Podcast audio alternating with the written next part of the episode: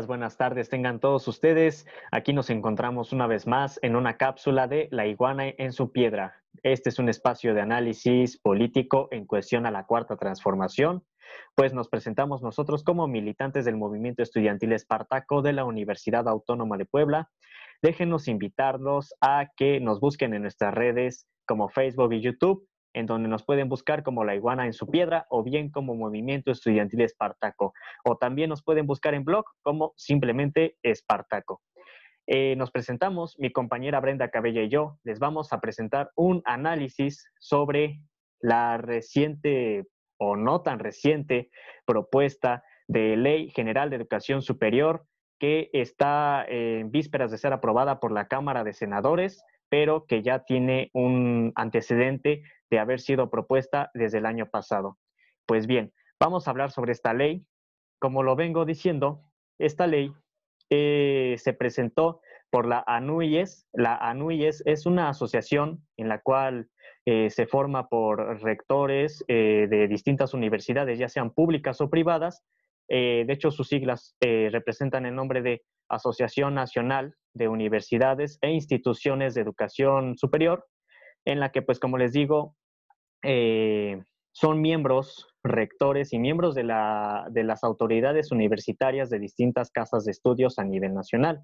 Esta asociación propuso ante el Senado de la República una ley que eh, de forma aparente tiene el carácter de desaparecer y reduciendo gradualmente, aunque no de forma concreta se maneja un tiempo, pero se maneja el que se va a reducir hasta llegar a cero las cuotas para el ingreso de las universidades.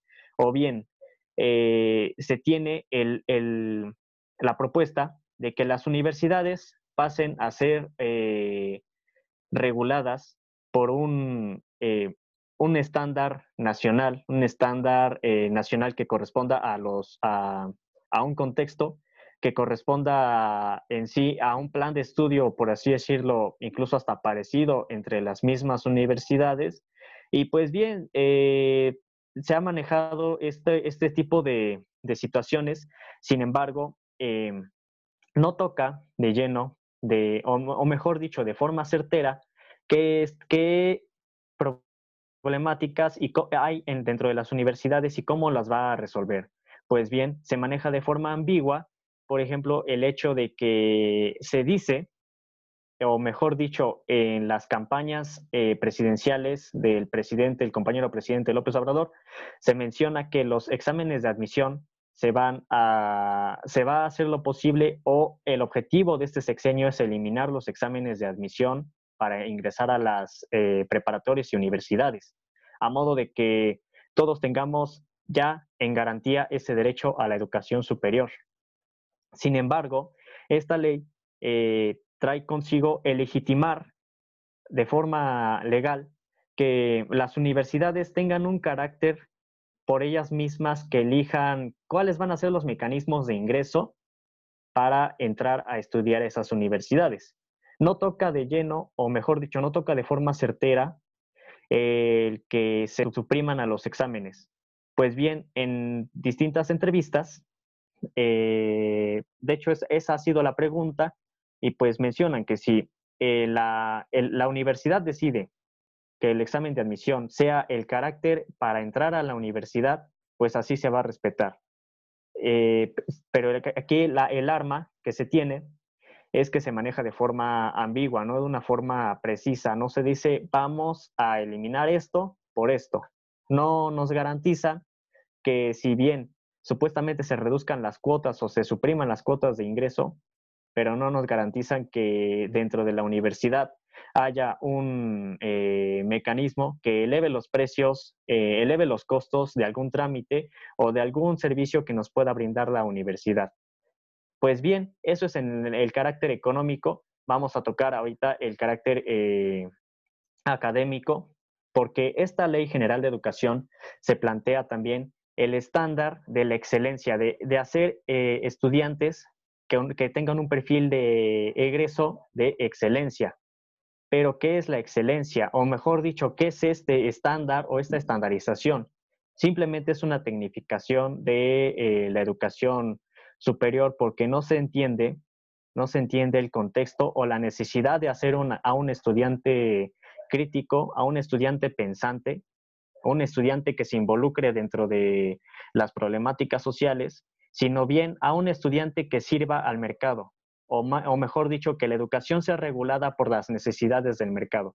Por eso nos podemos encontrar en, eh, esta crisis que se han vivido de las universidades, un, eh, eh, ciertas materias que pareciera que no ayudan en mucho o en nada, a crear un, criterio propio, un análisis o, que fomenten el que un estudiante universitario sea alguien que cuestione su realidad, alguien que analice su realidad o se analice a sí mismo, simplemente eh, metiendo criterios que en la apariencia se tocan como la excelencia, pero en realidad es el ingresar a la educación superior a, favorecer a las necesidades del mercado.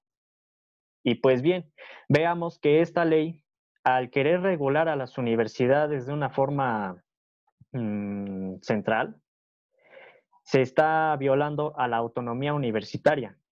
Y mejor dicho, esto, bueno, hay que entender o hay que ver que esta ley en letra no, no plantea eso.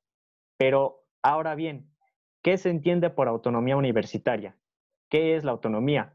Pues la autonomía es aquella facultad que tienen las universidades para autogobernarse, para tomar decisiones en, torno a su contexto, a sus necesidades, y pues así puedan eh, desarrollarse de una forma conjunta. Pero no solamente estas decisiones las deben de tomar las autoridades, pues también son decisiones que deben de ser consultadas o por lo menos informadas hacia la comunidad universitaria, porque es a ella a la que le afectan de forma directa estas decisiones que se tomen, desde un cambio a, planes de estudio o bien eh, el aumento de una cuota, o, simplemente que haya o no haya un filtro como el examen de admisión para que se entre a, hacer de nosotros ese derecho. Y esta, esta autonomía universitaria se ha logrado gracias a luchas históricas que han eh, sido pues registradas con el paso de la historia. De hecho, ahorita estamos en vísperas de conmemorar el 52 aniversario de una lucha organizada que también defendió a la autonomía universitaria, que es en sí eh, la conmemoración del día de mañana, del 2 de octubre de 1968. Es, ese fue un movimiento en el cual se, se luchó y por la defensa y por la solidificación de la autonomía universitaria. Y pues estamos en vísperas de que entre una ley que no corresponda al, al gobierno, al autogobierno de las universidades, o bien que no corresponda a la información que las autoridades universitarias deben de tener para nosotros. Porque se está aprobando esta ley, pero pareciera que se está aprobando en lo oscuro. Porque gran parte de, la, de, la, de, la, de los estudiantes y no solamente de la UAP, sino también de otras universidades a nivel nacional, no tienen idea de qué, o, ni siquiera se ha, escuchado sobre hablar de la Ley General de Educación. Y eso no es autonomía universitaria. La autonomía universitaria es donde se consulta, se informa y se toma en cuenta la voz de muchos tantos que formamos la comunidad universitaria. Porque también eh, esa autonomía es respaldada, o mejor dicho, una de las, de las partes que conforman a la autonomía universitaria es la democracia eh, representativa dentro de las universidades, el que haya una universidad democrática. Pero, ¿qué es esto?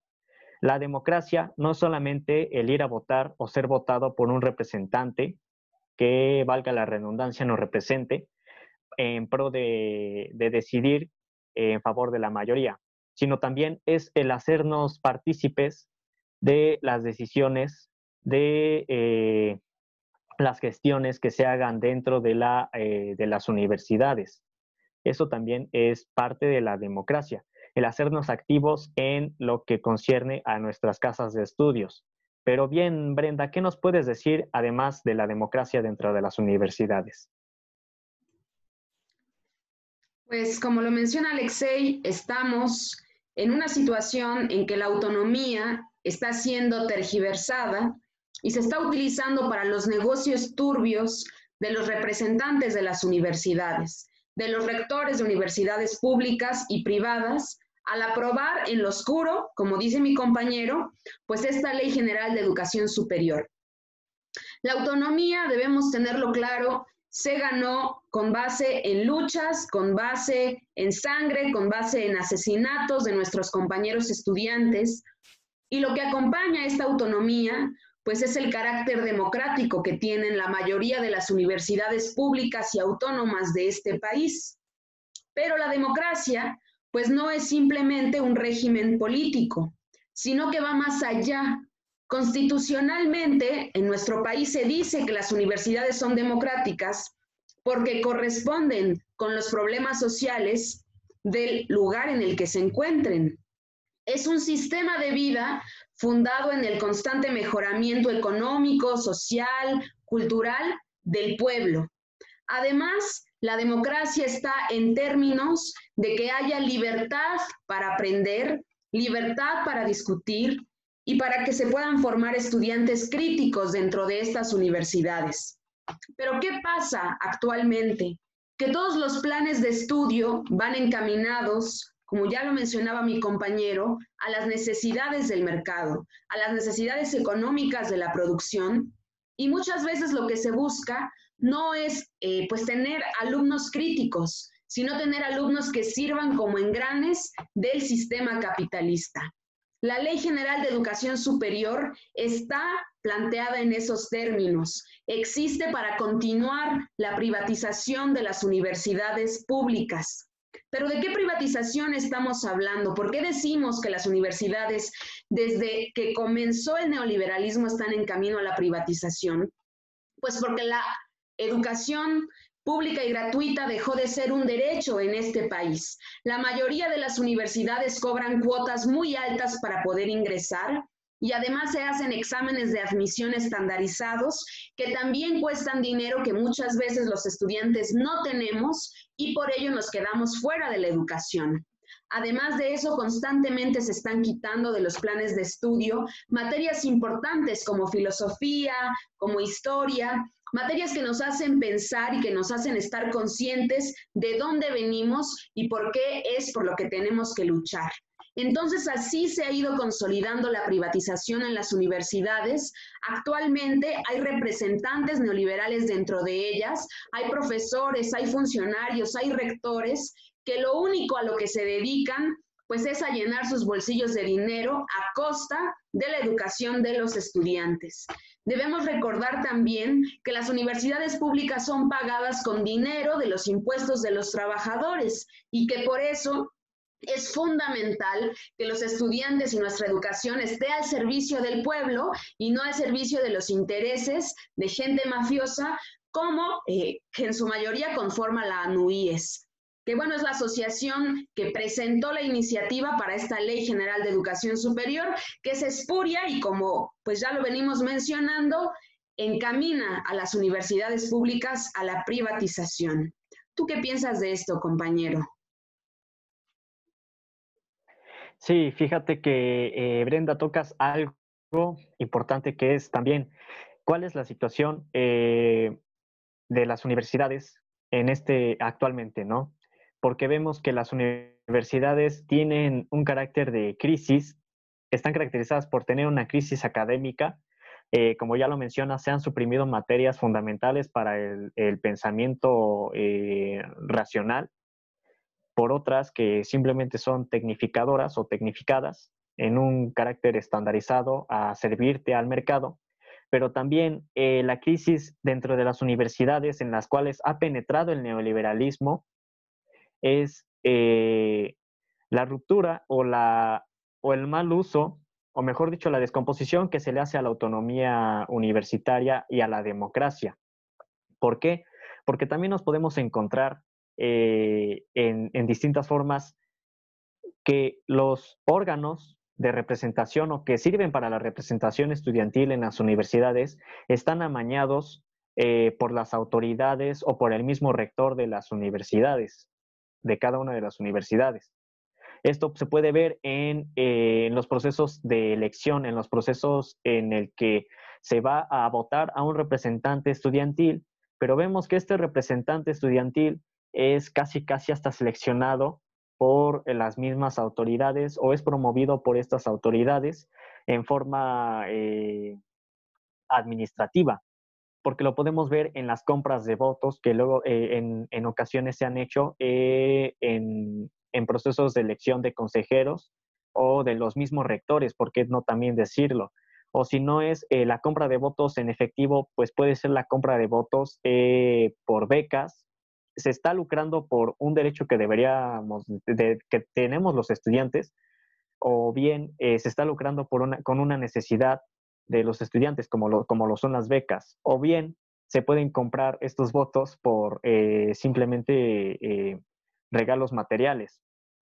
Y ese, ese mecanismo de compra de votos es, un, es una targiversación a la, a la democracia, porque así se hace que un representante estudiantil eh, suba, pero no representando a los estudiantes, sino alguien a modo de representar a los intereses de las rectorías y de las autoridades o simplemente de unos cuantos que no son los estudiantes, que no son los quienes, quienes defienden a la autonomía universitaria.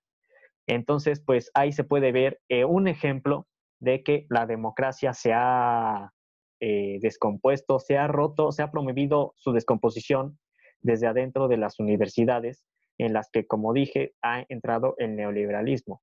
Esto, por, por supuesto, trae como consecuencia que la autonomía, pues nada más sea eh, letra muerta, porque también, pues no, no hay un verdadero gobierno estudiantil, no hay una verdadera eh, representatividad democrática en los órganos de gobierno de las universidades y por supuesto que los rectores no corresponden a los intereses de los estudiantes, porque también eh, el hecho de que una ley como esta, la ley general, se apruebe por lo oscuro, pues como lo vengo mencionando, es desinformación. Es el hecho de que las, eh, las autoridades o los representantes estudiantiles no informan del, del, contenido de esta ley o que al menos se va a aprobar. Entonces, pues ese es una, eh, también un ejemplo de la desinformación que se está viviendo en las universidades o la falta de democracia que el neoliberalismo ha hecho que pues en sí la democracia y la autonomía bajen en las universidades, por supuesto trayendo consigo no solamente una crisis académica o una crisis eh, económica, como muchos rectores mencionan, eh, sino también una crisis eh, universitaria al poner a la autonomía como un lucro o como una letra muerta y por supuesto consigo llevarse a la democracia entre esta letra muerta, ¿no? Y bueno, ahorita toco la supuesta crisis que demandan eh, algunos rectores o los rectores de las universidades, crisis económica, que la justificación actual y que desde el periodo neoliberal en las universidades se ha venido manejando de por qué se hacen eh, exámenes de admisión y por qué se cobran eh, cuotas por semestre o por cuatrimestre dentro de las universidades, pues el argumento principal es que no hay recursos. las universidades supuestamente no manejan recursos. Sin embargo, no, no hay que olvidar que las universidades son financiadas tanto por los estados como por el gobierno federal. Esto a través de lo que mencionaba mi compañera Brenda, por eh, los impuestos y eh, el dinero que eh, los gobiernos destinan a la educación año con año para que pues esta siga su curso. Sin embargo, la misma corrupción que el neoliberalismo ha agudizado dentro de las universidades ha hecho que no alcance para eh, lo que debería de alcanzar. Si vemos una parte contradictoria que, no se, que se dice que no hay, por un ejemplo, no hay eh, para gestionar infraestructura, infraestructura tecnológica, infraestructura en salones, pero sí hay, por ejemplo, para eh, un viaje de visita o un viaje a un, a un profesor investigador, un profesor investigador por excelencia, que también eso es parte de la tecnificación de la universidad o del conocimiento. el que se meta a, a los maestros o a algunos maestros como investigadores que se les remunere de una forma desigual simplemente por tener un título. Aunque hay algunos que a lo mejor eh, sí respaldan ese trabajo, pero también puede haber otros que no necesariamente se han ganado el mérito de profesores investigadores y que aún así reciben por eh, corrupción este tipo de acreditaciones que por lo tanto les remunera de una forma exagerada, pero eh, se ignora las necesidades principales de la, de, la, de la comunidad estudiantil y de la infraestructura, porque también se pueden ignorar a cambio de obras faraónicas. Eh, podemos poner un ejemplo en la torre de rectoría de la UAP, que cuesta una cantidad exagerada de 700, mil millones, 700 millones de pesos, pero eh, hacen falta contrataciones de maestros, de nuevos maestros, para liberar la carga de materias o bien eh, la construcción o, el mantenimiento de salones o eh, la, adquisición de nuevo equipo. Entonces, ¿en con todo esto, en dónde queda la supuesta falta de recursos económicos que los rectores justifican eh, para poner filtros para entrar a las universidades y desde luego mantener un sistema de cuotas por semestres y, ¿por qué no también hasta mencionarlo? Porque es algo que toca la ley general, el que haya universidades que tengan negocios para supuestamente financiar o generar finanzas para ellas mismas. Porque esta ley, también hay que decirlo, eh, va encaminada a eso, a legitimizar, a legalizar que las eh, universidades tengan ese carácter de hacer eh, negocios para financiarse. Pero ¿a dónde van a parar esas finanzas que se generan con estos negocios? Y ya les venimos hablando que desde tiempo atrás la, eh, la corrupción ha sido también un problema en las universidades y que se ha tapado. En el gobierno se ha denunciado, pero en las universidades eh, las mismas autoridades eh, y los mismos representantes lo han tapado o lo han ignorado. Entonces, ¿cómo podemos hablar de una crisis económica cuando vemos gastos desiguales en distintos ramos en las, eh, en las universidades, que no se atienden los problemas necesarios, pero sí se despilfarra en otros, eh, en otros gastos que no necesariamente son eh, necesarios para el desarrollo científico y tecnológico dentro de las universidades. Y esto, por supuesto, es parte de la crisis que las, que las universidades han vivido gracias a el neoliberalismo que ha hecho de ellas otro, eh, otra institución que sirva para la reproducción del mismo capitalismo en formar a estudiantes no críticos, a estudiantes afines a los intereses del mercado y desde luego rompiendo con la autonomía y la, democracia representativa dentro de las universidades. Esa es la crisis que eh, traen ahorita las universidades y que supuestamente eh, cosas como la autonomía o la democracia no se van a tocar en esta ley general, pero no se atiende de lleno, de manera concreta, a la, crisis, las crisis, a la crisis o los problemas que ha traído consigo las crisis dentro de las universidades. ¿O qué opinas al respecto, compañera? Pues así es. Lo que menciona la Ley General de Educación Superior, por ejemplo, retomando lo que, lo que dices, Alexei, en su artículo 6, es que las instituciones de educación superior van a establecer los respectivos requisitos de admisión, permanencia y titulación. ¿Esto qué hace? Pues abre la puerta, se deja ambiguo y con esto, pues los rectores de estas universidades podrán elegir cuáles son estos mecanismos de admisión y de permanencia dentro de la universidad. Nada se dice de eliminar los exámenes de admisión, nada se dice de lograr que la educación sea gratuita y pública para todos los jóvenes mexicanos. Lo único que se hace es dejar la puerta abierta a que estos funcionarios neoliberales puedan continuar privatizando la universidad. Tenemos otro ejemplo, la Ley General en su artículo 59 menciona que las instituciones públicas de educación superior podrán llevar a cabo planes, programas, acciones para incrementar sus recursos y diversificar sus fuentes de financiamiento. Lo que mencionaba también mi compañero Alexei. ¿Qué es esto? Pues abrir la puerta a que las universidades públicas puedan hacer actividades para tener mayores ingresos. Y bueno, en el artículo 60 se dice que estos ingresos están libres de impuestos. ¿Qué tenemos aquí? Pues un negocio redondo. Debemos recordar que las universidades reciben mucho presupuesto.